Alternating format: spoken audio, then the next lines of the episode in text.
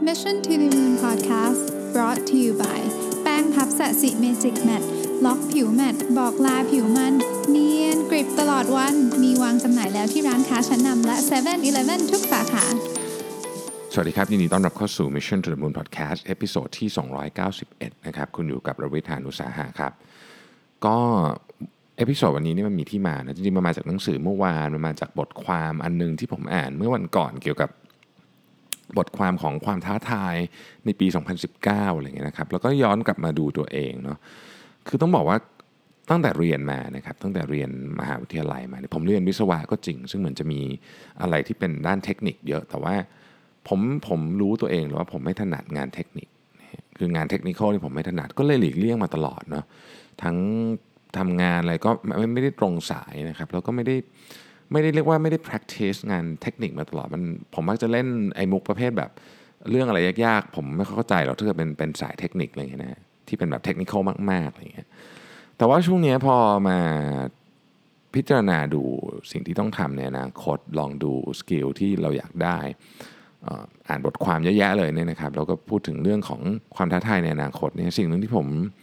รู้สึกว่าผมต้องรีบหาเนี่ยคือเรื่อง technical skill เนาะ ซึ่งโอเคแหละแล้วมันก็มันก็คงจะเป็นเรื่องที่ควรจะต้องเกี่ยวข้องกับเรื่องที่เราทำอยู่พอพอสมควรเนยนะครับ ก็เลยตั้งใจไว้แล้วว่าปีนี้จะพยายามเรียนคอร์สพวกเอ่อ data analysis ที่เกี่ยวข้องกับ marketing นะครับ แล้วก็พวก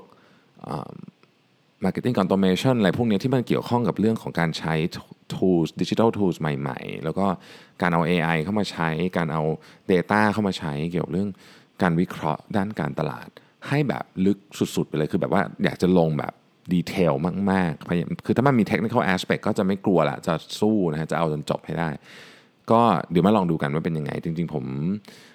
เริ่มลงมาแล้ว วันนี้เริ่มเริ่มเรียนอันแรกนะครับ จริงๆก็มันก็เป็นแบบเบสิกมากๆนะฮะก็คือผมไปดูใน HubSpot นะ HubSpot เขาก็เป็นผู้เชี่ยวชาญด้านนี้อยู่แล้วนะฮะมันก็มี HubSpot Academy นะครับก็ไปเรียนเรื่องของ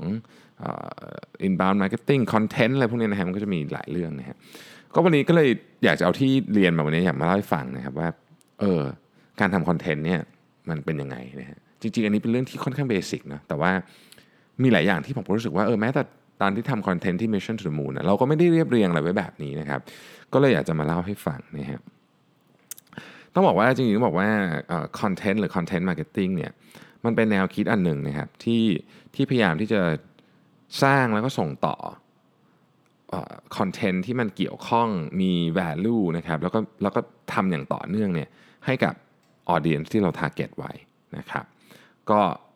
เผื่อด้วยด้วยความที่ว่า เตรียมพร้อมที่จะให้เขาว่าเป็นลูกค้าเราในอนาคตนะครับcontent marketing ไม่ใช่คอนเซปต์อะไรใหม่นะจริงๆ มันก็มีตั้งแต่ยุคเบนจามินแฟรงคลินก็ก็มีอะไรประมาณนี้อยู่แล้วที่เป็นเหมือนแบบหนังสือที่เขาออกทุกปีอะไรแบบนี้นะฮะเพราะฉะนั้นเนี่ยเรื่องคอนเทนต์เนี่ยเป็นเรื่องที่มากันหลายร้อยปีแล้วนะฮะซึ่งจริงๆแล้วไอเดียของคอนเทนต์มันก็ไม่ได้เปลี่ยนไปเยอะนะฮะเราต้องการที่จะสร้างคอนเทนต์เนี่ยเพื่อให้คนอ่านคนฟังคนดูต่างๆเนี่ยนะครับเขาได้รับ value ไปนะครับเขาได้ได้ได้รู้สึกว่าเขาได้ อะไร educate อะไรบางอย่างจากคอนเทนต์นี้ไปนะครับแล้วถ้าเกิดว่าทำอย่างถูกต้องทำอย่างต่อเนื่องยาวนานพอมันมีความถูกต้องกับความสม่ำเสมอด้วยเนี่ยถ้าทำทั้งสองอย่างนี่ยนะครับในที่สุดเนี่ยคนที่เป็นคนอ่านคนฟังคนดูเนี่ยก็จะรู้สึกว่า เออ สามารถเชื่อใจคนนี้ได้ ซึ่งอันนี้มันก็เป็นจุดเริ่มต้นที่สำคัญเนาะ trust เป็นจุดเริ่มต้นที่สำคัญของการที่จะทำอะไรต่อไปในอนาคตนะครับ คอนเทนต์มีหลายประเภทมีหลาย stage ด้วยถ้าเราพูดถึงคอนเทนต์ในเชิงของ marketing เนี่ยมันจะมีตั้งแต่คอนเทนต์ของคนที่เข้ามาดูคอนเทนต์ที่เป็นลูกค้าเราแล้ว มันก็จะแตกต่างกันออกไปนะครับแล้วก็คอนเทนต์เดี๋ยวนี้ก็มีหลากหลายเนาะ blog post อีเมล เว็บไซต์โซเชียลมีเดียแบบเสียงแบบนี้วิดีโอโหเต็มไปหมดเลยเนี่ยนะครับแต่ว่าทั้งหมดเนี่ยมันก็มีไอเดีย main idea ที่เกี่ยวกับเรื่อง message อยู่ในนั้นด้วยนะครับคอนเทนต์ที่ดีเนาะก็ควรจะต้องเอาคนที่ถูกต้องเข้ามาที่ ที่พื้นที่ของเรานะครับแล้วก็เปลี่ยนแปลงคนเหล่านั้นเนี่ยให้กลายเป็น lead นะครับในที่สุดเป็น customer อะไรอย่างเงี้ยนี่คือแนวทางของ content marketing แต่ว่าถ้าเกิดว่าเรามีจุดประสงค์อื่นก็ก็ก็ได้เหมือนกันคือจริงคอนเทนต์ผมคิดว่ามันก็มีหลากหลายรูปแบบนะครับทีนี้มมันไม่มันไม่ควรจะหยุดแค่นั้นนะฮะคอนเทนต์เนี่ยมันควรจะทำให้คนที่เข้ามาเขารู้สึกว่าเขาได้รับอะไรกลับไปทุกครั้งนะครับ ก็ต้องบอกว่าจริงๆ content marketing มันก็เป็นมันก็เป็นวิธีการสื่อสารอันหนึ่งกับลูกค้านะครับที่ที่สร้างคุณค่าแล้วก็สร้างความเชื่อใจให้กับลูกค้าได้นะครับ มันเป็นลักษณะของการสร้าง relationship นะ การทำ content marketing เนี่ยมันจะใช้เวลานานฮะ คือมันจะไม่เห็นผลเร็วๆหรอก มันก็ต้องใช้เวลาในการทำไปเรื่อยๆนะครับ ทีนี้สิ่งที่สำคัญของการทำ content marketing ที่บทเรียนวันนี้ที่ผมได้มาจากการเรียนบางส่วนของคอร์สเนี่ยก็คือว่า คุณต้องมี plan ฮะ plan ของการทำ long term content planning คือผมฟังแค่นี้ผมก็แบบ เออ ไม่เคยมีเลยอะนะฮะคือตัวผมเองเนี่ยอย่างทำ Mission to the Moon เนี่ยผมไม่เคยมี plan แบบจริงจังเลยนะ คือก็เลยคิดว่า เฮ้ย ไม่ได้ละนะฮะก็จะต้องเริ่มทำ plan แล้วนะครับ ก็วันนี้พอทำพอฟังเสร็จปุ๊บผมก็เริ่มทำเลยเอาตารางขึ้นมาอันหนึ่งแล้วก็เริ่มเขียน plan นะฮะก็ใช้ใน Google Sheet ธรรมดาเนี่ยมันมีสถิติด้วยนะครับเขาบอกว่าเฮ้ยถ้าเกิดคุณมี plan มี road map ของคอนเทนต์คุณเนี่ยนะครับผลของการทำคอนเทนต์ของคุณเนี่ยจะจะมีโอกาสสำเร็จมากกว่าคนอื่น 86%มันมีตัวเลขนะที่บอกว่า 86%ขององค์กรที่ทำคอนเทนต์เราได้ผลเนี่ยมีมี content strategy ที่ชัดเจน มีกลยุทธ์ทางคอนเทนต์นะฮะทีนี้เนี่ยเวลาเราพูดถึงการสร้างคอนเทนต์เนี่ยคอนเทนต์ก็ไม่ใช่หมายความว่าโอเคเรากำหนดเรื่องไปแล้วจะต้องทำแบบนี้ไปตลอด เพราะว่ามันต้องมีความ มันต้องมีความถูกต้องตรงกับสถานการณ์ด้วย แต่ต่อให้เราจะทำคอนเทนต์ที่มันตรงกับสถานการณ์มากๆเนี่ยก็ต้องมีกลยุทธ์ระยะยาวอยู่ดีนะครับเพราะว่าสิ่งที่เราจะพูดภาพลักษณ์หรือประเภทของคอนเทนต์เนี่ยมันก็จะต้องมีการกำหนดไว้ตั้งแต่แรกนะฮะแล้วก็อีกอันหนึงที่สำคัญมากก็คือว่า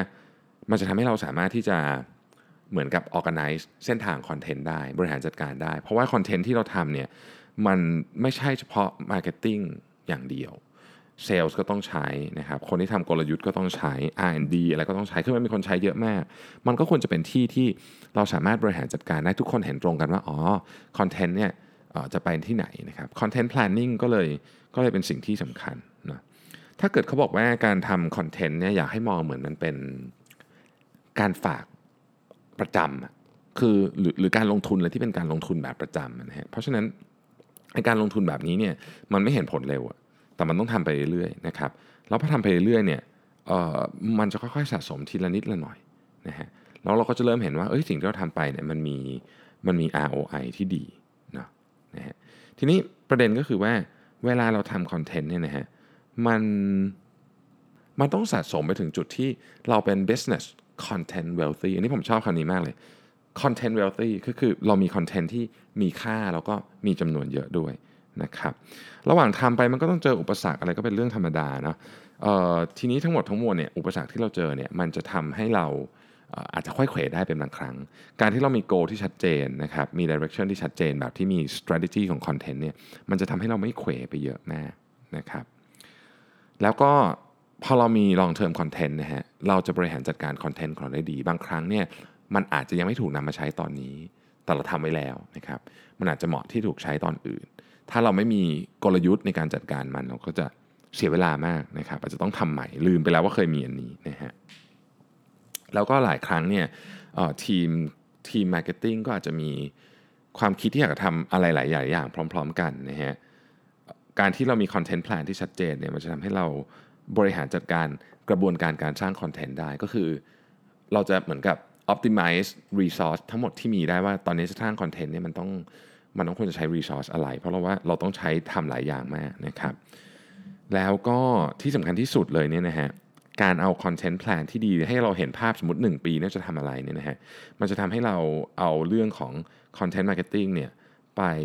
เชื่อมโยงกับเป้าหมายหลักของธุรกิจของเราได้ด้วยนะฮะ เพราะฉะนั้นมันจะได้ไม่แบบโอ้ทำคอนเทนต์อย่างธุรกิจก็ทำอีกอย่าง มันจะได้เป็นภาพเดียวกัน คนคนเขาแยกไม่ออกหรอกครับว่าใครทำคอนเทนต์ใครเป็นแผนกไหน แต่เขาเห็นแบรนด์เห็นบริษัทก็เป็นแผนกเดียวกัน เพราะฉะนั้นไอ้เป็นเป็นส่วนเดียวกัน มันก็ต้องเป็นอะไรที่อินไลน์กันไปหมดนะอันนี้ครับก็เป็นอันที่ที่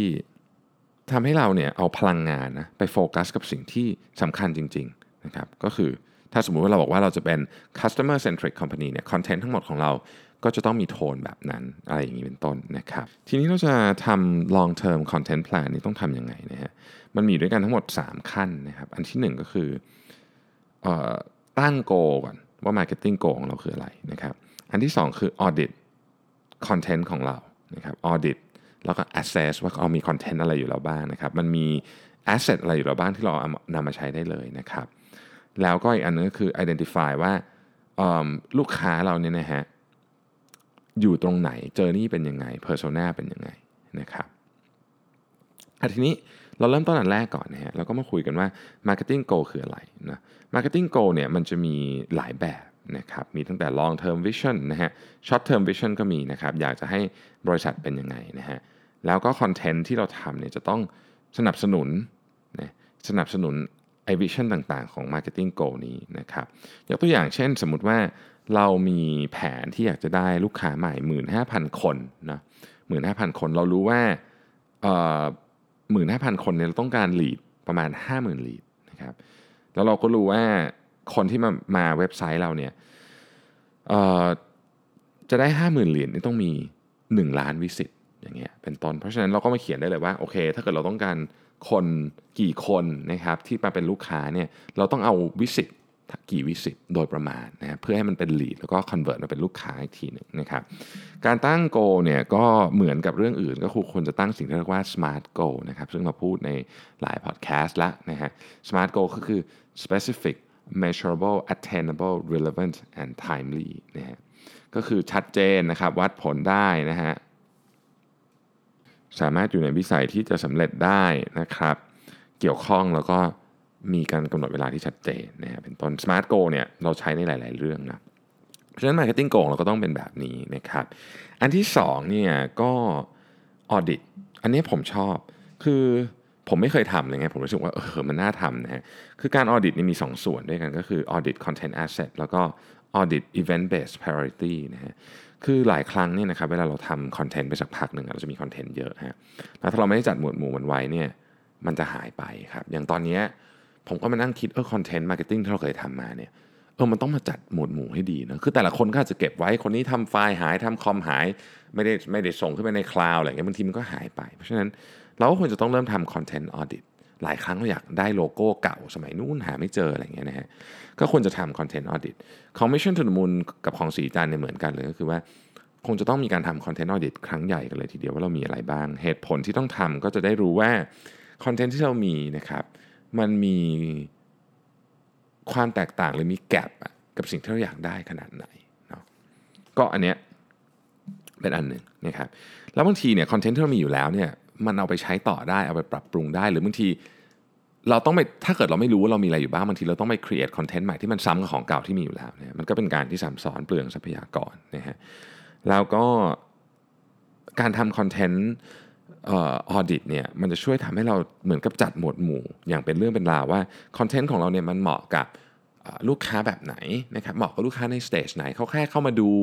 หาความรู้เกี่ยวกับ Product เราหรือว่าเขากำลังจะซื้อแล้วคอนเทนต์แต่ละประเภทก็ไม่เหมือนกันนะครับมันหมายถึงการเข้าไปใน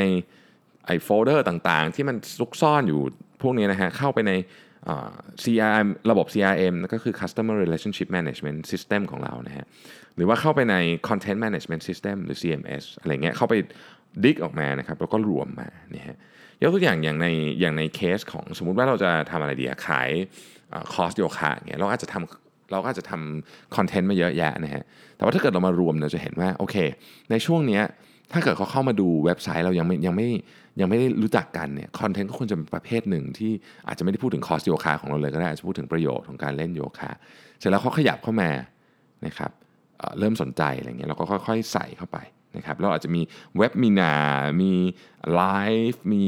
อีบุ๊กมี study guide นะฮะอะไรอย่างนี้เป็นต้นแล้วก็ค่อยๆ ดึงดึงดึงเขาเข้ามานะครับอันนั้นก็เป็นเอออันหนึ่งนะฮะที่ที่ควรจะทำในเรื่องของคอนเทนต์เนาะ ทีนี้เอ่อ long term plan ของเราเนี่ยมันควรจะเป็นยังไงนะครับ long term plan ของเราเนี่ยมันควรจะมีเดือนนี้จะทำอะไรนะฮะทำเพราะอะไรอยากให้ใครดูนะครับเรื่องราวเป็นยังไงนะครับใส่เข้าไปใน Google Sheet เลยนะฮะจะทำยังไงจะมีคีย์เวิร์ดอะไรบ้างที่เป็นธีมของเดือนนี้นะครับคีย์เวิร์ดก็สำคัญนะเพราะมันจะต้องเข้าไปถูก search ในอนาคตนะครับ communication จะเป็นยังไง จะมีการทำกิจกรรมอะไรบ้างนะครับ มีเวิร์กช็อปไหม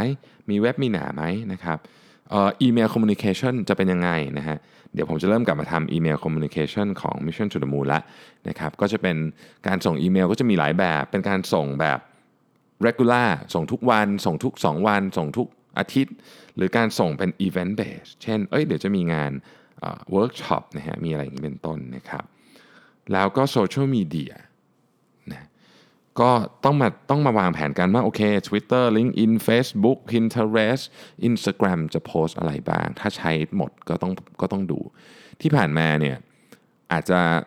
คือถ้าไม่ได้ทำแบบนี้มันจะไม่เห็นภาพเดียวกันว่าเฮ้ยตอนนี้เราอาจจะอัด Facebook ตลอดเวลาแต่ว่าเอ้าแล้วถ้าเกิดคนก็ติดตามทางช่องทางอื่น เพราะว่าทุกคนก็ไม่ได้เล่น Facebook อย่างเดียวเขาก็เล่นอย่างอื่นด้วยคอนเทนต์มันก็ต้องไปอยู่ในรูปแบบเดียวกันคำว่ารูปแบบเดียวกันไม่ได้หมายถึงเอาคอนเทนต์เดียวกันไปแปะทุกช่องทาง นะฮะเพราะว่าทุกช่องทางเนี่ยมันมีภาษาของมันเองอยู่คำว่าภาษาก็คือภาษาและวัฒนธรรมนะฮะที่เขา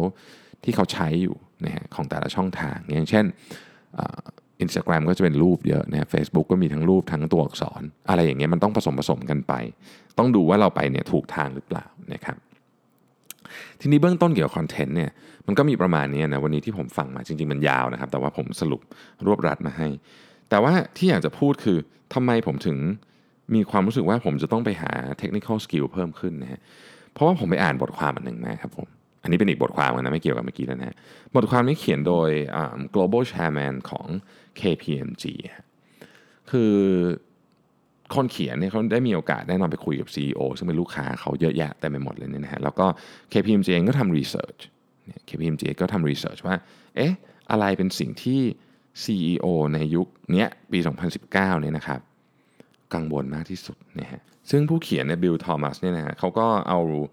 เอางานของ KPMG เนี่ยมาสรุปว่ามันมีอยู่แค่ประมาณสัก 3 อันเท่านี้นะฮะที่ CEO ในโลกเนี่ยกังวลมากที่สุดนะครับ อันที่หนึ่งเนี่ย CEO ในที่ที่เขาไปคุยมาเนี่ยเขารู้ว่าตอนนี้มันอยู่ในช่วงของอการเปลี่ยนแปลงที่ใหญ่มากนะครับก็คือ การปฏิวัติอุตสาหกรรมครั้งที่4นะการปฏิวัติอุตสาหกรรมครั้งที่4เนี่ยเราเคยคุยกันแล้วว่า มันมันมี nature ก็คือการรวมกันของ physical ดิจิทัลแล้วก็ biotech นะฮะสามอันนี้เข้ามารวมกัน นี่คือการปฏิวัติอุตสาหกรรมครั้งที่ 4 ซึ่ง CEO จำนวนมากบอกว่า skill ที่เขามีหรือความรู้ที่เขามีในอดีตเนี่ยมันไม่เพียงพอที่จะพาธุรกิจผ่านโลกของการปฏิวัตินี้ไปได้ เพราะมันต้องอาศัยความรู้ความเชื่อความคิด ในชุดใหม่หมดเลยนะครับซึ่งเขาก็ break down มาเป็น 3 ความท้าทายนะฮะอันที่1เนี่ยคือเรื่องของดิจิทัลฮะคือเขาบอกว่าตอนนี้ดิจิทัลมันเป็น personal ละ personal กับตัว CEO เองหมายความว่า มันไม่สามารถที่จะถูกถูก delegate ให้ใครได้แล้วนะครับคือตัว CEO เองเนี่ยก็ต้องก็ต้องรู้แล้วแหละว่า digital agenda เนี่ยมันมันเป็นส่วนหนึ่งของเขาแต่ CEO จำนวนมากเนี่ยนะฮะไม่ได้มีพื้นฐานทางดิจิทัลเรียกว่า 70%เนี่ยไม่ได้มี background มาทางดิจิทัลเพราะฉะนั้น ต้องต้องหาความรู้ใหม่ว่างั้นเถอะนะครับ คือ digital transformation เนี่ยนะฮะซึ่งซึ่งมันมาจาก digital strategy เนี่ยนะครับมันเป็นงานที่ใหญ่และสำคัญมาก มันใหญ่ทั้งเรื่องของความเสี่ยงถ้าทำไม่สำเร็จ มันใหญ่ทั้งเรื่องของงบประมาณที่ต้องใส่ลงไป มันเป็นงานที่ใหญ่เกินกว่าที่ CEO จะ delegate ให้ใครได้ เพราะฉะนั้นตัว CEO เองเนี่ยต้องทำความเข้าใจเรื่องนี้ แม้ว่าจะไม่มี background เรื่องนี้เองก็ตาม ต้องต้องต้องสร้าง digital capability หมายความว่าต้องหา skill ใหม่ๆนะครับแล้วก็ต้องรับความรู้ใหม่ ๆ ที่เกี่ยวข้องกับเรื่องของดิจิทัลนะฮะต้องต้องหาใหม่หมดเลย เพราะฉะนั้นเนี่ย CEO ยุคใหม่เนี่ยไม่ว่าจะอายุเท่าไหร่ก็ตาม ต้องเข้าใจเรื่อง cloud เรื่อง impact ของ AI นะครับเรื่องความรู้พื้นฐานด้าน cyber security นะครับของพวกนี้เนี่ยจะต้องเข้าใจ CEO จำนวนมากเนี่ยนะครับมีความตั้งใจดี แต่ว่ายังไม่รู้ว่าจะทำยังไง นะครับอย่างใน research ฉบับนี้เขาบอกว่า60%เนี่ยของ CEO เนี่ยนะครับยังไม่ค่อยยังไม่ค่อยเหมือนกับเห็นภาพชัดเจนว่าว่าโลกของการเปลี่ยนแปลงของ Data ตอนนี้จะเป็นยังไง แต่เขารู้ว่าเขามีหน้าที่ในการที่ต้องปกป้องข้อมูลของลูกค้า CEO 1,300 คนที่ KPMG ไปคุยมาด้วยเนี่ยไม่ใช่ CEO แบบบริษัทเล็กๆนะเป็น CEO ระดับใหญ่ เป็นบริษัท global เกือบทั้งหมด เพราะฉะนั้น ถ้าคนเหล่านี้ยังกังวลเนี่ยผมว่าเราต้องกังวลให้มากเลยนะครับ อันนี้คืออันที่1นนะฮะอันที่2เนี่ยเขาพูดถึง geopolitical headwinds นะฮะอันนี้คือความตึงเครียดแต่ความตึงเครียดหลาย ๆ อย่างที่เกิดขึ้นในสภาวะเศรษฐกิจของโลก ในเรื่องของการเมืองเรื่องของสงครามต่างๆนะครับอย่างที่เคยบอกในตอนที่แล้วนะสงครามไม่ได้หมายถึงต้องเอารถถังออกมายิงกันเสมอไปนะฮะสงครามบางทีมันเป็น cyber warfare ก็ได้นะอตอนนี้มีบทความหนึ่งที่เขียนไว้ที่บอกว่า เราแทบแยกไม่ออกแล้วว่าเราอยู่ใน peace time หรือ war time เพราะมันอาจจะเป็นกึ่งกึ่งของทั้งสองก็ได้นะครับเพราะฉะนั้นเนี่ยเรื่องพวกนี้นะครับเรื่องการกีดกันทางการค้านะครับสงครามระหว่างประเทศ ความตึงเครียดระหว่างจีนกับสหรัฐอเมริกานะครับสภาพเศรษฐกิจที่เปราะบางมาก ๆ ในยุโรปต่างๆ เหล่านี้เนี่ยเป็นสิ่งที่น่ากังวลมากๆ สำหรับ CEO เหล่านี้นี่คือเรื่องที่2นะครับอันที่3ฮะเขาบอกว่า finding the right balance between data and intuition นะฮะคือตอนนี้ CEO เนี่ยอยู่ในสิ่งที่เรียกว่า digital paradox นะฮะ CEO จำนวนมากเนี่ยลงทุนไปกับเรื่องของ Big Data เรื่องของอะไรเพื่อเอาข้อมูลมาในการตัดสินใจให้ดีขึ้นนะครับแต่ว่า 70%ของคนที่เขาไปสำรวจมาเนี่ยนะครับบอกว่าจริง ๆ แล้วอะ หลายครั้งอะตัดสินใจมี Data เต็มไปหมดเลย แต่ในในที่สุดก็ตัดสินใจโดยพึ่งเอาความรู้สึกหรือเรียกว่ากึ๋นของตัวเองเป็นหลักนะครับเขาบอกว่าอันเนี้ยมันมันก็เป็นสิ่งที่ต้อง balance ให้ดีนะต้อง balance ให้ดี เพราะเขารู้สึกว่าบางที Data เนี่ยมันก็ขึ้นอยู่กับวิธีการเก็บเกี่ยวมาด้วยจะเชื่อร้อยเปอร์เซ็นต์ก็คงไม่ได้ และอีกอันหนึ่งเนี่ยมันอาจจะเป็นว่า CEO เหล่านี้เนี่ยมาในเส้นทางของของความ คือเขาใช้ intuition มาตลอดในการตัดสินใจ เพราะฉะนั้นมันก็เป็นสิ่งที่อาจจะยากเหมือนกันที่จะเปลี่ยนนิสัยหรือความรู้สึกเหล่านี้นะครับ ส่วนตัวผมมีความเชื่อว่าต้องใช้ให้ balance จริงๆอะเพราะว่าเราจะใช้ Data หมดอย่างเดียวเนี่ยมันก็อาจจะไปผิดทิศผิดทางได้ถ้าเกิด Data นั้น ผิดจุดวัตถุผิดวัตถุประสงค์ หรือมีคุณภาพไม่เพียงพอหรือทั้งสองอย่างนะครับอะอันนี้ก็เป็นประเด็นนะว่า CEO ของบริษัทระดับโลกเนี่ยยังรู้สึกว่าตัวเองต้องหา skill ใหม่ ๆ เลยนะครับ ผมก็เลยรู้สึกว่าเฮ้ยเราเองก็ต้องทำเหมือนกัน เพราะฉะนั้นนี่เป็นสิ่งที่ทำให้ผมตั้งปณิธานไว้แล้วว่าปีนี้หนึ่งในของอีกอย่างหนึ่งซึ่งไม่ได้ตั้งโกไว้ตอนแรกนะครับ ที่ทำให้ได้ก็คือเรื่องของการเข้าใจแบบแบบ in detail เลยอะ technical technical skill เกี่ยวกับเรื่อง marketing ในยุคใหม่ ใช้คำนี้แล้วกันมันมีหลายเรื่องนะก็รวมๆกันนะฮะต้องเข้าใจแบบ in detail ให้ได้นะครับผมจะลงเรียนคอร์สออนไลน์ หรือถ้าเป็นไม่ได้เนี่ยถ้ามีใครแนะนำคอร์สที่มหาวิทยาลัย